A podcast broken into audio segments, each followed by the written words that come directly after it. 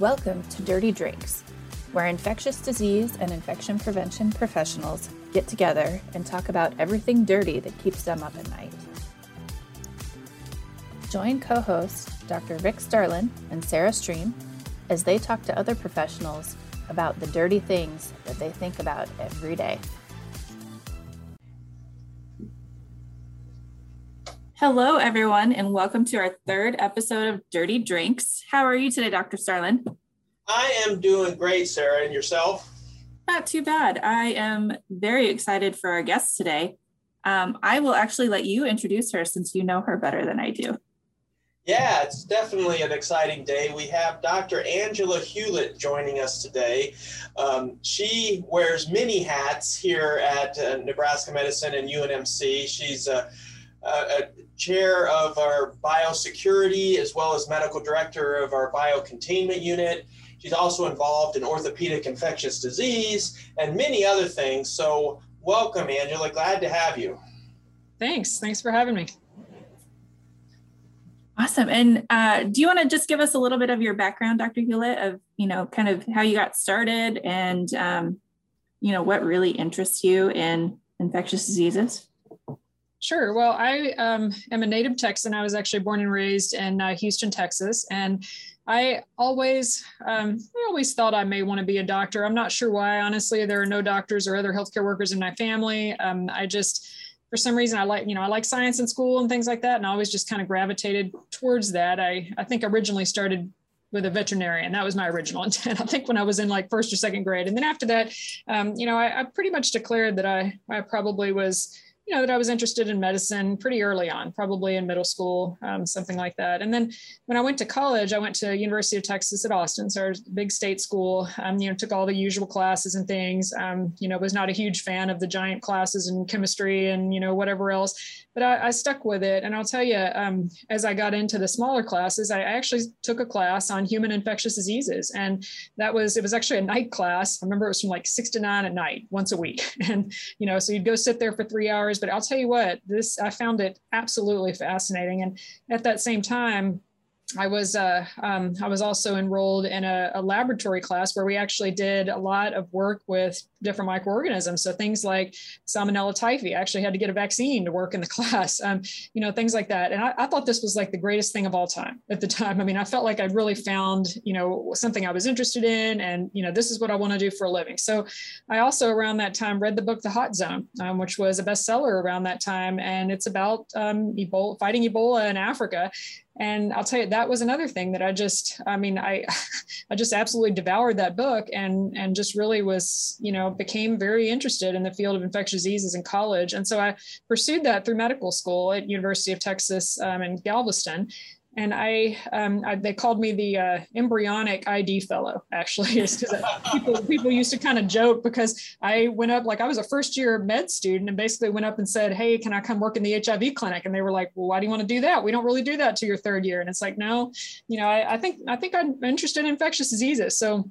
Um, I had really declared that early on, and um, and it was kind of a laughing matter when I applied eventually for fellowship. I did my residency there as well, the same institution. And when I um, applied for fellowship there, I didn't even interview. Um, and so they they just had me fill out the application. And I called and kind of said, "Hey, aren't you going to like take me out for dinner or something at least?" You know, I don't know, but it was because I, I, essentially had worked with them the whole time I was in school, and so um, and they, so they took the embryonic ID fellow because I was sort of a known commodity. Um, and I could uh, finish my fellowship there also at University of Texas in Galveston, um, did a two-year clinical fellowship and then a one-year research fellowship um, and a master's degree actually focused in healthcare epidemiology and infection control. So my original life plan actually was to be a healthcare epidemiologist, um, and I um, that changed a bit. We had a uh, kind of a catastrophic event on Galveston Island. There was a huge hurricane that came through in 2008 and essentially wiped out our the island. Um, you know, closed our hospital for several months, and was really you know terrible. And I was a research fellow at the time. Um, but you know, it really kind of made me rethink maybe I should start looking for an opportunity elsewhere. I had planned on staying on the island, planned on staying at that institution, which is a great place to work. Um, but in a sort of a weird, a weird way, and I, I, I don't even know how. I don't know. At the time, it, it seemed like this was sort of fate. But I went to an infectious disease Society of America meeting as a fellow and was presenting a research project, standing there next to my poster, and this man walks up, um, started talking to me about Nebraska and infectious diseases. And I was just, I don't know, I just assumed he was asking some questions of my research. I didn't think too much of it.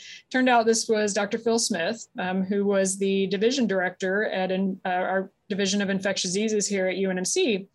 And he asked me if I was interested in an opportunity, you know, to come work here at the Med Center. And I um, at first kind of blew it off and just said, you know, I've never been to Nebraska. I don't know anything about it. And he said, well, let me send you some information. And he was really strategic and sent some interesting information about um, the city and the university and all of the things that were offered here. And so, yeah, I came up for an interview and was, was sold um, from the moment I arrived on campus. And so the uh, interesting part, I guess, is that part of that job description was not only to do orthopedic infectious diseases, that was the original intent of the opportunity, but also he said, I need a partner to work in our biocontainment unit. And I'd never heard of that. Um, I didn't know that Nebraska had a biocontainment unit, but where I came from in Galveston, we have a level four laboratory down there. Um, and I was actually very interested in emerging infectious diseases. And, um, and so I, I thought that would be a good opportunity. And when he gave me a tour, I thought, oh my gosh, how does anyone not, I mean, this is so amazing. I mean, this facility um, and the team and all of that. And it just seemed like it,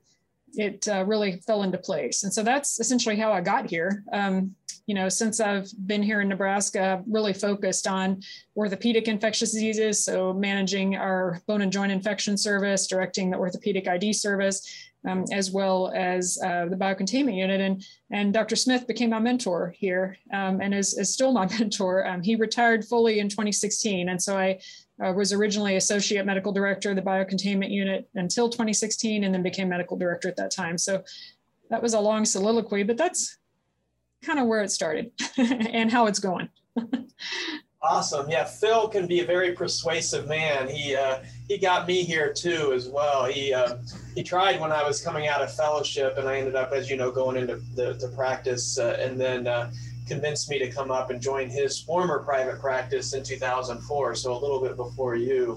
Um, did he tell you the funny story about when he first arrived here? I think it was in about 1978. And he said he was moving in, and he actually moved in next door to a surgeon who came over to him and, and asked him, you know, what he was doing, you know, and how he's here. And he introduced himself as an infectious disease doctor coming from, he came from Wisconsin.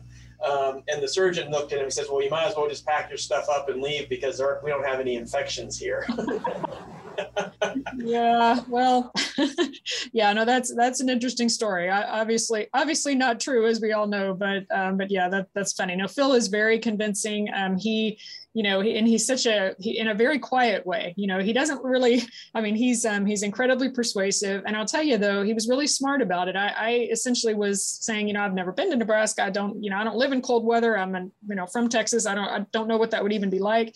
And you know the way he um, he helped me along though when I got here, and really was a mentor not only um, here at work, but also just with getting me kind of you know acclimated, you know, welcoming me into the community here. I mean, he's just yeah. He I have I have gosh, I, I, don't even know what to say. I mean, he's just amazing man, amazing mentor, and yeah, we're we're all very fortunate to have been able to work with him.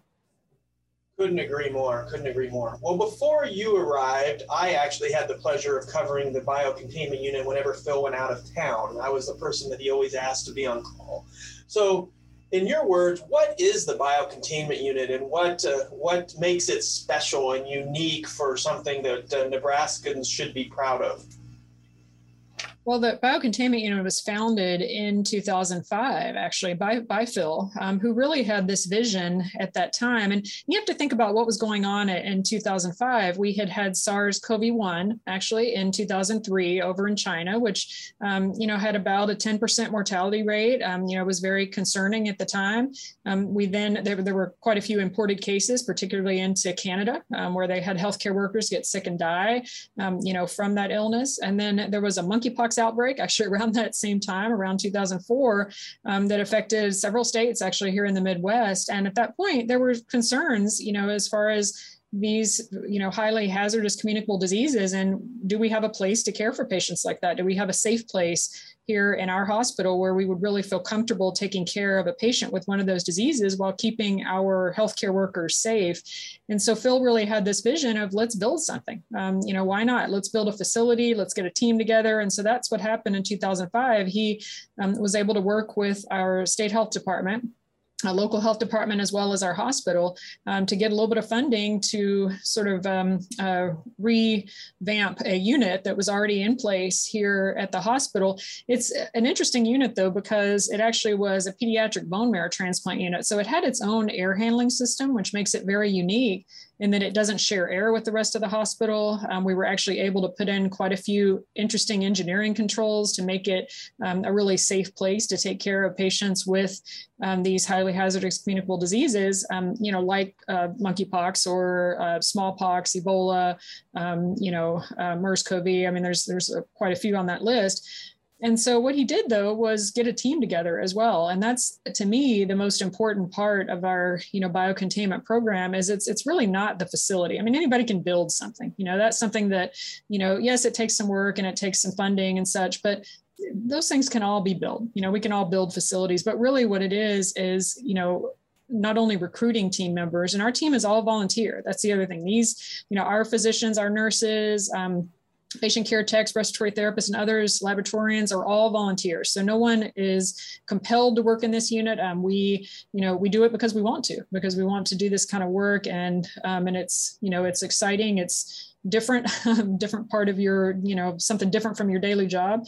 But you know, that's something that Phil and the kind of initial team members really had a lot of success with. They recruited a great group of people, um, and those people continued to, by word of mouth, recruit other people to our team. And so it's not only recruiting a good you know team but also maintaining that team. And that's um, one of the success stories that i think we've really enjoyed over the years is our ability to continue to keep our team members engaged and excited um, and you know now we do. I mean, we have a place um, here at the Med Center where we can manage these diseases. And and I'll tell you, this was really brought to a forefront in 2014 when we were selected by the government, um, you know, as a place that was capable of taking care of Ebola patients that were, um, you know, that were medically evacuated from Africa. So these were you know, um, uh, U.S. citizens who were, you know, were working over in Africa, you know, fighting the, you know, the ongoing Ebola outbreak at the time, and um, and so yeah, we were deemed capable of caring for those patients, and we did. We cared for three patients during that period of time. So, um, you know, and since then we've uh, we've had lots of developments as as as well as far as new buildings and you know all sorts of new initiatives and things here on campus. Now, was that biocontainment unit also used at the beginning of the COVID pandemic to care for some people as well? Yeah, so in the very beginning of COVID, so in February of 2020, um, you know, at that time, there were obviously cases in China. Um, there were, um, you know, there were individuals in China who were U.S. citizens who were actually put on a plane and brought back to the United States um, at that time. And they were, we had a, a, plane load actually of people who were brought from Wuhan, China, so the epicenter of the um, of the outbreak, um, back to the United States, and they were brought specifically to Nebraska in order to be close to our biocontainment unit as well as the National quarantine unit, which is also here on our campus. Um, so that was our, our first group of individuals. We also had an, a group of individuals from the Diamond Princess cruise ship who um, were also U.S. citizens who were, you know, went on a, a really nice cruise actually, and um, unfortunately had cases of COVID on the boat and ended up um, in quarantine over off the coast of Japan. And those individuals were um, actually other countries did the same. They brought their citizens back to their home countries for medical care um, in the very beginning of the pandemic, and so um, that group of individuals were the those were the, the first COVID patients in Nebraska. They actually were brought um, into um, into our national quarantine unit if they did not have any symptoms or had very mild symptoms, and brought into the biocontainment unit for care um, if they had more severe symptoms and needed to be hospitalized. Um, and then since then, we actually um, had cared for the initial COVID patients in Nebraska, uh, from Nebraska as well, and the community um, were initially cared for in the biocontainment unit. But that was in our what we would call our biocontainment phase, and that was where you know we really were trying to contain this thing in the United States. I think very quickly we realized that it was already out there, and so um, particularly with the fact that at the time we did not really know about asymptomatic transmission, the fact that people could have no symptoms at all and still transmit this virus, um, but it was out there. And so our, our biocontainment phase ended, and then we went into what we would call our mitigation phase. And that was, um, you know, let's try to take care of everybody. Let's try to stop the spread of this in our community. So it's really amazing to find out that you have something this comprehensive and such a great team right in your backyard yeah i'm i'm incredibly proud of our program and our team um, you know and I, I, just i yeah it's a great group of people to work with um, and i really i think we have a lot of really amazing things not only the physical structures like the biocontainment unit and the national quarantine unit but in particular our programs and the people um, are really what um, you know what makes our our program amazing. So yeah I'm, I'm incredibly proud of it and i feel very privileged to be a part of the program yeah it seems like this is the this is the team that you don't want to have to call right? But you're glad that you have it around exactly. call them. Yeah exactly. Exactly. The opposite of ghostbusters who are you going to call right? Right. Yeah you can definitely hear the pride in your voice when you talk about the team. And a big part of what you and your team do is educate um, you know locally as nationally internationally. And so you've probably had some uh, some interesting people that have come through that you've met as part of this whole thing and everything else. Can you tell us a little bit about uh, what you guys are doing education wise and just uh, um, regarding biosecurity throughout the, the country and the world?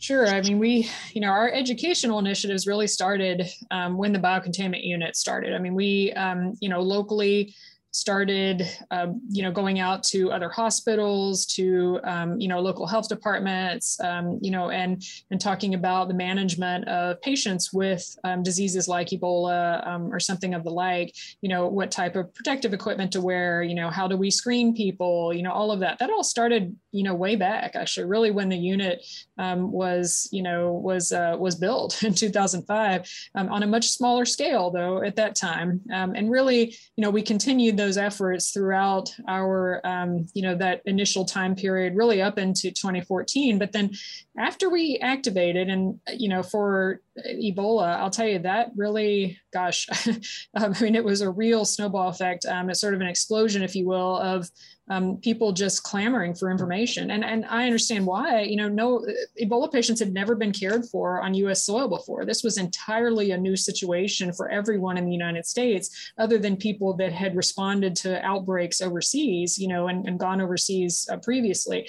But really the, you know, vast, vast majority of people had never encountered something like this. And so as soon as we opened the biocontainment unit, um, you know, in September of 2014 to take care of our first patient, we started getting calls, and they were, I mean, it was a lot of calls. Um, you know, the calls were essentially incessant, um, you know, and unrelenting, um, and most of them going through Phil Smith or myself or a lot of other leaders within the unit, just asking every every kind of question. Um, you know, clinical management questions. Um, you know, what are you doing for these patients? How, you know, what type of labs are you ordering? You know, things like that, and what type of protection protective equipment are you ordering? What are you doing with your waste? I mean, like, you know, how are you recruiting your team? It was just an absolute barrage of, um, you know, of, um, of uh, questions. And at the time, there were actually several institutions who were really on the forefront of you know preparedness who actually came out and visited. Um, they brought teams of people and they were like teams of like 15 people um, from these institutions who actually came out and just wanted to kind of see what we were doing and to talk to us and you know um, to get a feel for how how they could bring up a program at their institutions. And so um, after that the sort of snowball effect continued where we started hosting courses here on campus um, in conjunction with the CDC actually, and they were training programs for hospitals and they were incredibly well attended. It was like standing room only. Um, and those courses were the first kind of education courses focused on the care of patients with Ebola virus disease um, and, you know, what you need to do, not only just for the medical care, but, um, you know, but everything else too. And really the medical care is a small part of it the everything else part is actually um, the majority, and that is, you know, the infection control procedures, and um, you know, as I mentioned, the the facility and the team and all of that. And so um, we had people from all over the United States and actually all over the world who came to our campus um, to, you know, to learn about kind of how we had handled um, those first patients. And then from there, um, we expanded quite a bit. Um, we worked with actually two other institutions that had cared for Ebola patients here in the United States, Emory um, and uh, Bellevue in New York City and we actually formed the National Ebola Training and Education Center, NETEC, um, in 2015. And so this is an organization who really our, our sole purpose was to educate, and that is to educate other hospitals, um, not just you know big academic medical centers either. We're talking about you know small hospitals, frontline healthcare facilities, because patients like this aren't going to you know necessarily choose the largest hospital in town to go to. You know they may very well go to a local rural hospital and so every hospital needs to be prepared to at least identify the risk and isolate a patient um, and then potentially transfer elsewhere if they don't have the capabilities but that uh, organization actually is, um, is funded by the assistant secretary for preparedness uh, here in the united states and um, it um, uh, you know, has been ongoing since 2015. And we do site visits to different hospitals.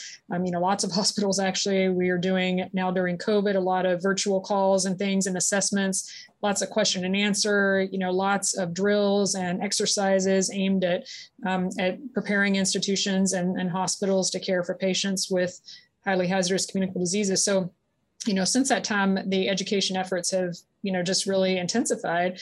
And then, um, and then now we're focused on not only Ebola, but obviously other diseases as well. And COVID-19 was is a good example that, you know, we really um, very quickly were able to put out some information, um, you know, put out some training videos and other things that could help people prepare to care for COVID patients back early in the pandemic. So um, so yeah, a lot of educational initiative. That's that's really a lot of what we do in the biocontainment unit is actually um, you know teaching others, uh, which I, I really enjoy. So. So we we have a lot of medical professionals that listen to our podcast, and on that kind of topic of education, and it's been really apparent that our healthcare system has was not prepared for this pandemic. Right, there were a lot of barriers that we had addressed. Um, what are Dr. Hewlett's top three ways to be prepared to handle an infectious disease? Well, I think first of all, you need to be, you know, understanding that this is going to happen. And I think all of, all of us knew this, right? I mean, we knew there was going to be another pandemic. You know, there was a pandemic in 1918, you know, that killed a lot of people. I mean, the great influenza pandemic. Um, we all knew that this was going to happen again. And that that knowing that though still doesn't it didn't mean that it was going to happen in our lifetimes. We really didn't know you know? But when we started seeing these cases early in um, in wuhan i mean this was you know it was concerning. A lot of us were sort of hoping that this would go the way of sars-cov-1 and that is you know it really stayed for the most part isolated in um, you know in China with some cases that were you know were elsewhere, but not anything to the degree of you know of the scenario here. Um, you know, I believe there were a total of like I think 2,000 maybe 2,500 cases total with SARS-CoV-1.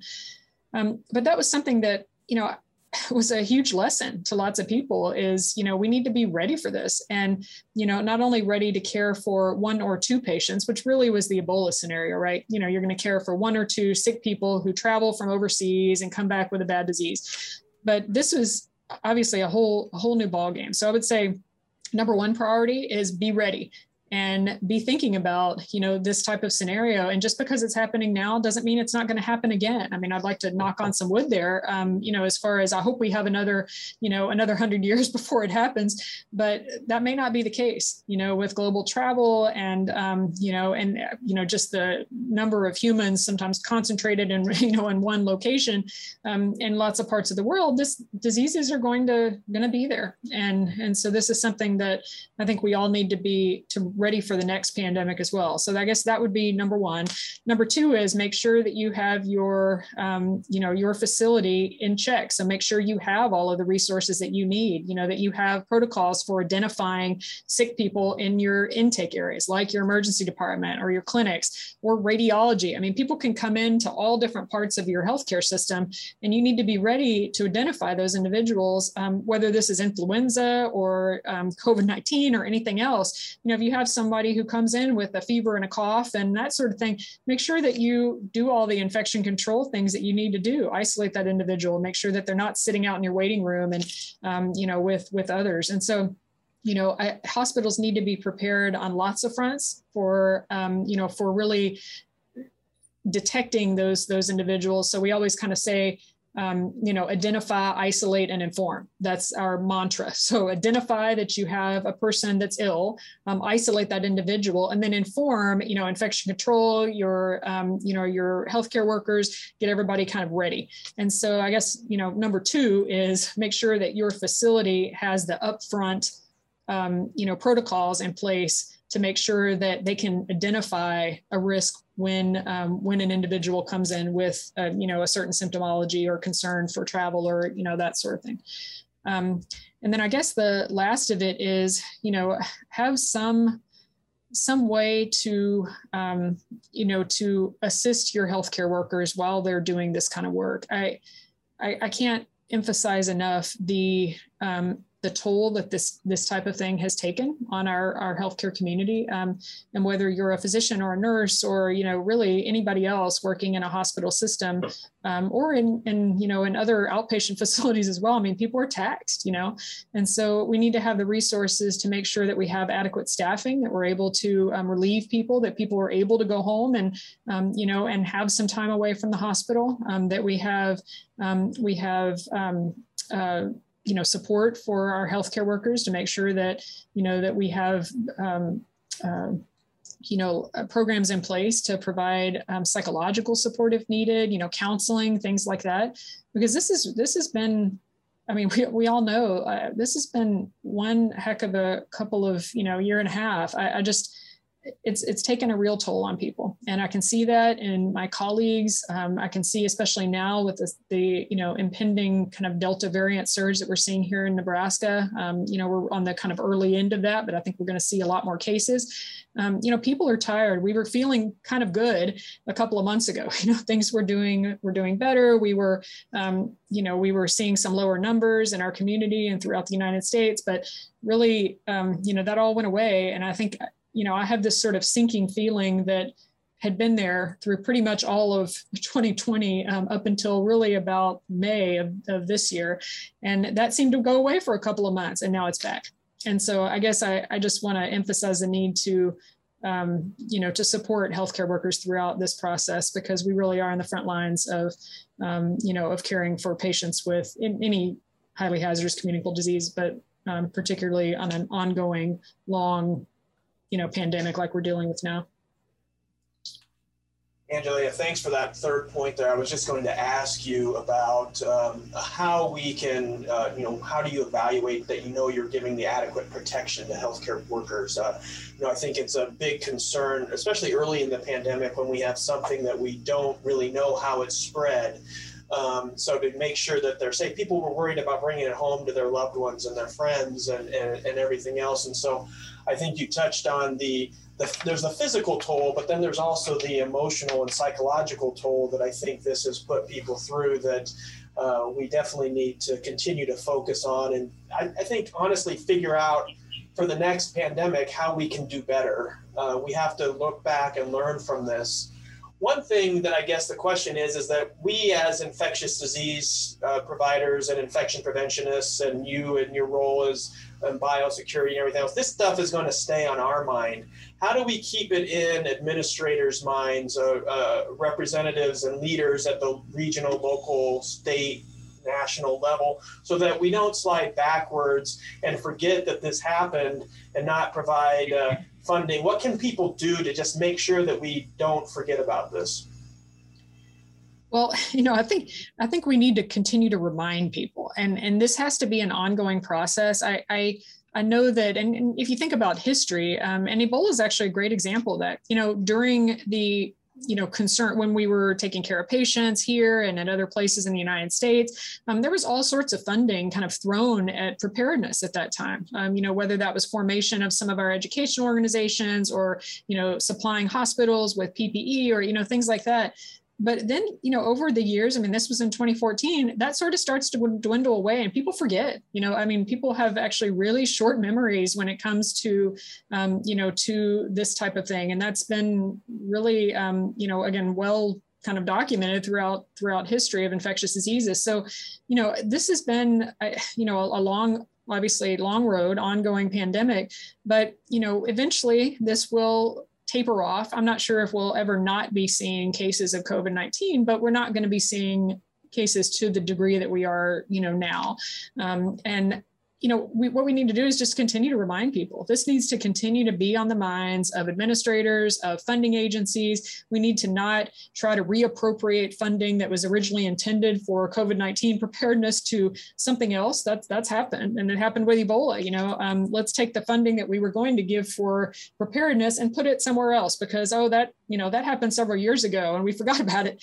Um, we we really need to continue to remind people, and whether that's reminding um, um through our political chains, which is, is part of the funding mechanism, you know, through the government, um, whether that's reminding our hospital administrators, um, you know, infectious disease folks, we're not, we're not going to forget this and probably ever, um, not even probably ever. But, you know, this experience is I, I, hopefully has really taught us that we need to be we need to be more ready i mean we i feel like we were more ready than we were with Ebola in 2014, but we were not ready. Um, we were not ready for this degree, for this amount of spread, the number of sick people in our hospital. Um, PPE obviously was a huge issue, especially early on in the pandemic. We can't let that happen again. And we need to continue to really fight and be on the forefront of, um, you know, making sure that we're, you know, that hospitals are adequately funded and that we have um, the ability to continue to, to do this work to for preparedness. Those are all really great points. And I know for me, and I'm sure a lot of other infectious disease and infection preventionists out there, it's been really frustrating to see how quickly people are wanting to go back to normal um, and just kind of ignoring the problem. Um, but hopefully, we can continue to remind them, as you said, and continue to fight the good fight. Yeah, I mean, looking away from the problem is really not an option. and and I, I would say I, have experienced this. I know we all have, um, you know, personally going out to you know the store or going to see um, you know to an event or whatever else where we see people around us behaving completely normally like nothing ever happened. Um, and it's very difficult actually to know especially now with this surge of the delta variant to be you know to have the knowledge that we do as infectious diseases and infection preventionists um, and to see all of that occurring because you know this is and this is probably a bit pathologic but honestly I, I see viral transmission everywhere. I mean like when i see groups of people together i know that you know the virus is going to be there um, because i know that our vaccination rates here in our community are not as high as they should be. They're not terrible um, like some other places in the united states but they're not as high as they should be and there's still a lot of very susceptible individuals um, you know who are out there. And so when i see groups of people together it, it really does it bothers me um, and it, it still continues to bother me because I, I feel like I I, I just I, I, want I want those people to understand what's actually going on, and I really wish that some of the folks that are reluctant to get vaccinated, or you know, are um, are out there gathered in big groups and sort of ignoring, you know, that the virus is still out there.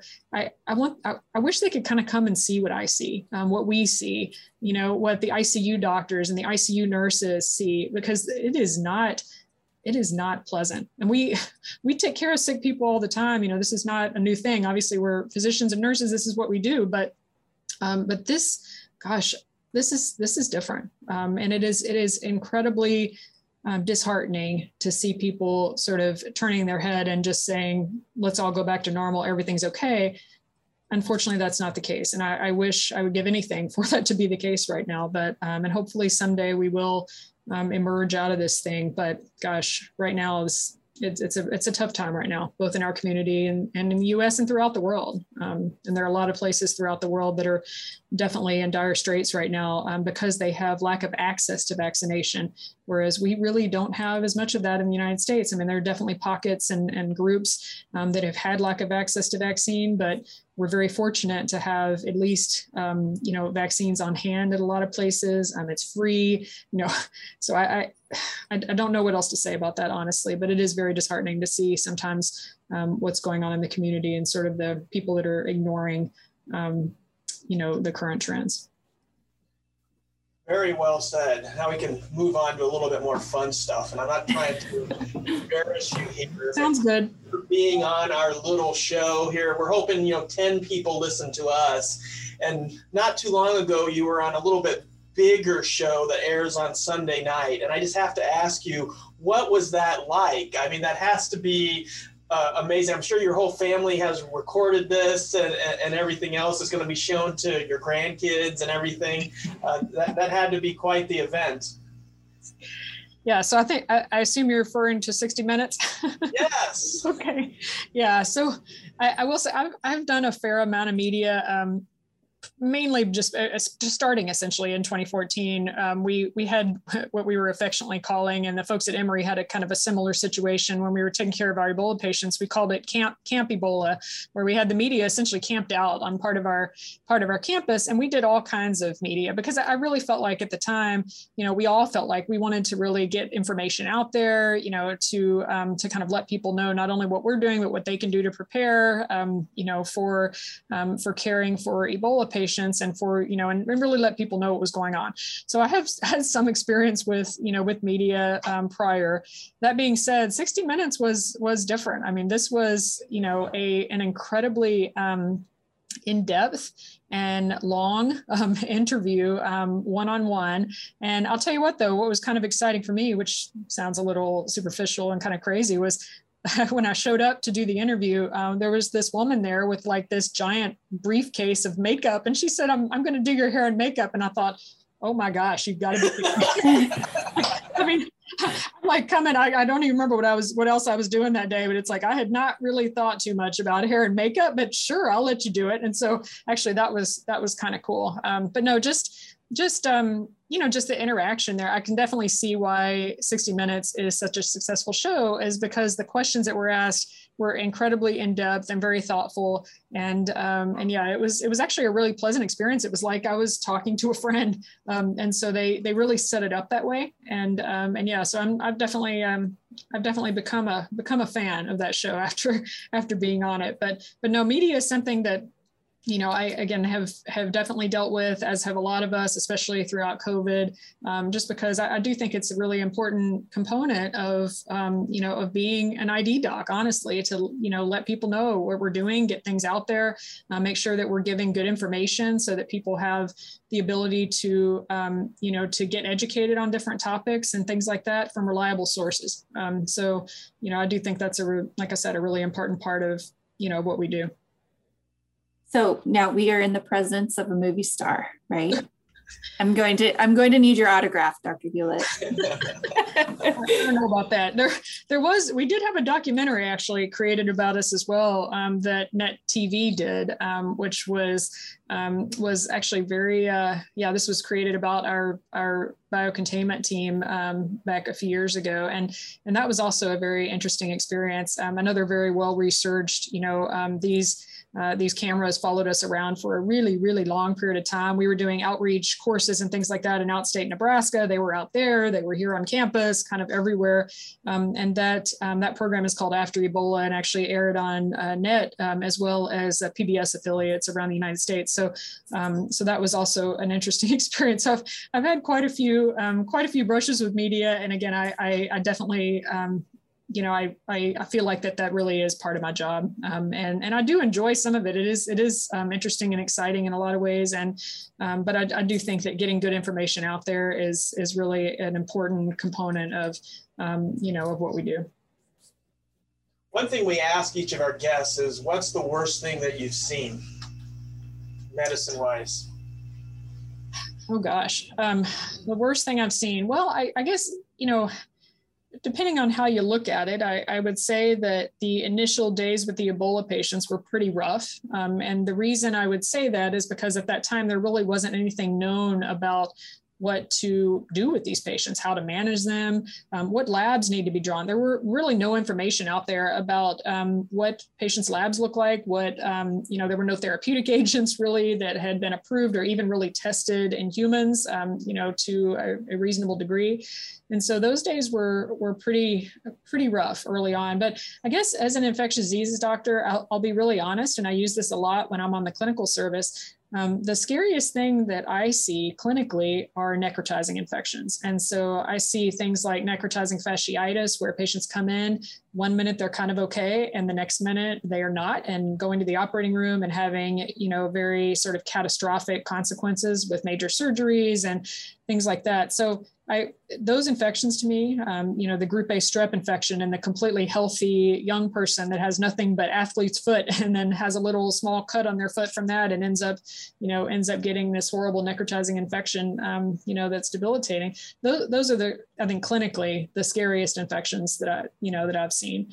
Um, but I and I think a lot of people would probably agree that you know we we do everything we can. We throw lots of antibiotics at people, but just the um, the aggressiveness of um, of those types of infections is always um, really humbling to me. Um, to you know, just say we're doing everything we can, but gosh, this is a terrible infection, and um, you know, it may not be enough. So, I guess those are you know those are my two kind of worst case scenario situations. Yeah, so we've just got a couple minutes left. Do you have any questions for Dr. Starlin or I? feel free to rack our brains. well, I don't know. Let's see. I, I thought we were going to ask other things like, you know, what do we like to do outside of work too? I think um, that's, and I, I, kind of know what Dr. Starlin, I think, likes to do, just in the fact that I we share a, a love of travel um, and um, and particularly to warm warm beachy type places and we uh, we often um, reminisce about our days of travel particularly during the um, you know early covid days when we were all kind of stuck at home and such and miss really missing um, our ability to go out and explore and do things so i guess sarah i guess i would ask you what do you what do you like to do outside of work what are the things that that you try to do to decompress after you you get home from your job uh, well, my my hobbies are mostly weekend hobbies. I am a photographer and a paranormal investigator. So I go to haunted locations and take pictures of dark, creepy hallways. That is what I love to do. Okay, that's like super cool. I guess I was not expecting that. I don't know if I've ever met a paranormal investigator before, but yes, that that wow. Okay. I don't even know what to say, but that's pretty damn impressive, actually. And I know I'm going to have to hear more about that at some point. Yeah, I interviewed her like for the first podcast, and I didn't even get that out of her, so I didn't know that until just now either. That's that's amazing. We we definitely have to do that. Yeah, yeah. absolutely. I yeah. am trying to get our team to do like a, a team building thing at a haunted location with me, and everyone's like, it's really mixed bag. They're either like, yeah, I'm all in, or no, I'm not. Ghosts can get infectious diseases. Yeah, we're we're actually going to have to uh, we're going to have to investigate that a little further offline at some point because we do team building activities with the biocontainment unit team, and actually, I think that was this would be something they would be really psyched about. Yeah, yeah. There's a couple of really good locations that are local that we could do. So cool. wow. All right, yeah. and Rick, I've got all the equipment for everybody to use. okay. awesome. Wow. Okay. All right. Uh, Rick, any other things other than our our shared love for uh, for exploration and travel? No, mostly, I mean, that's what we spend most of our time when we're not at work doing. I think figuring out the next place. I guess planning trips is almost a hobby because it seems like you have to have one on the books most of the time, except for during COVID. So I'd say that's uh, largely, and we share some of the places that we like to go, as you said. So uh, we'll have to do it together sometime whenever we can finally uh, travel abroad again. Yeah, I keep saying we need to like you know get a bunch of people together and pool our resources and see if we can rent some sort of uh, you know private island somewhere or something like that and just kind of go sit for a while you know i don't know i mean we could all go to uh, doll island in mexico and just hang out there. Paranormal. Okay. okay. I'll tell you what i I, I, especially during early COVID, I think a lot of us were getting just very itchy to do anything, and so I I, I um, became pretty good at COVID safe travel. Um, you know, and going and renting a private home somewhere. I have a whole cleaning protocol. I've got the whole the whole business. Um, now I feel more comfortable, but as you know, being fully vaccinated and having my whole family fully vaccinated. But that being said, still very cautious, and um, you know, make sure that I'm you know doing all the right things and um, and but at least at least able to get out there a little bit more and um, and yeah I think I think that's something that I was really kind of in I was taught growing up and sort of ingrained in me by my family is you know, you have a lot of, um, you can always kind of go and, you know, make money and, um, you know, work and do those sorts of things. But in actuality, um, what you really need to do is make memories. And, and the way that we make memories is to go places. And so, um, so I, I, think, you know, like Rick was saying, my I enjoy trip planning in sort of a weird way. I, I probably should. i have always said that if I weren't a doctor, I think maybe a travel agent would be a second career for me because I enjoy planning trips and um, and kind of getting it and seeing it all come together um, and traveling to to cool places think it fits with our obsessive compulsive nature. It gives us some measure of control over where we're going and what we're getting into. And that, that, that kind of is a, an I, type A ID doctor to the T, right? That's totally, totally right. Yes. And, and definitely fits my, my personality. Yeah. I, I kind of like to be um, in charge of things and whether that's, you know, planning a trip and seeing everything executed and, you know, whatever else um, correctly. And, um, and yeah, I, I agree. There's definitely a lot of that that goes into travel planning and infectious diseases too. All right. Well, thank you so much for joining us today, Dr. Hewlett. Um, if we have uh, any of our listeners that want to follow you on social media, where can they find you at?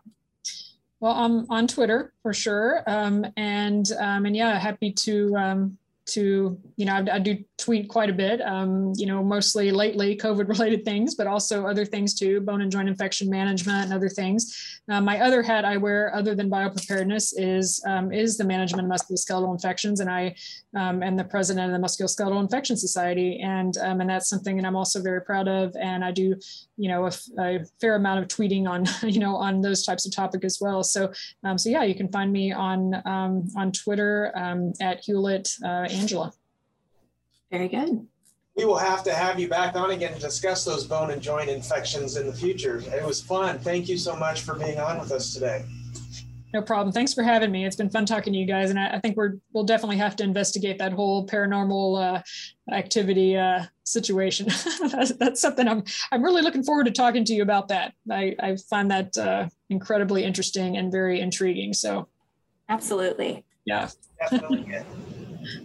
All right. Well, thank you to our listeners for joining us for today's episode, and we will catch you next time. Thank you for joining us for today's episode of Dirty Drinks. Don't forget to subscribe to this podcast and share it with your friends if they enjoy dirty drinks.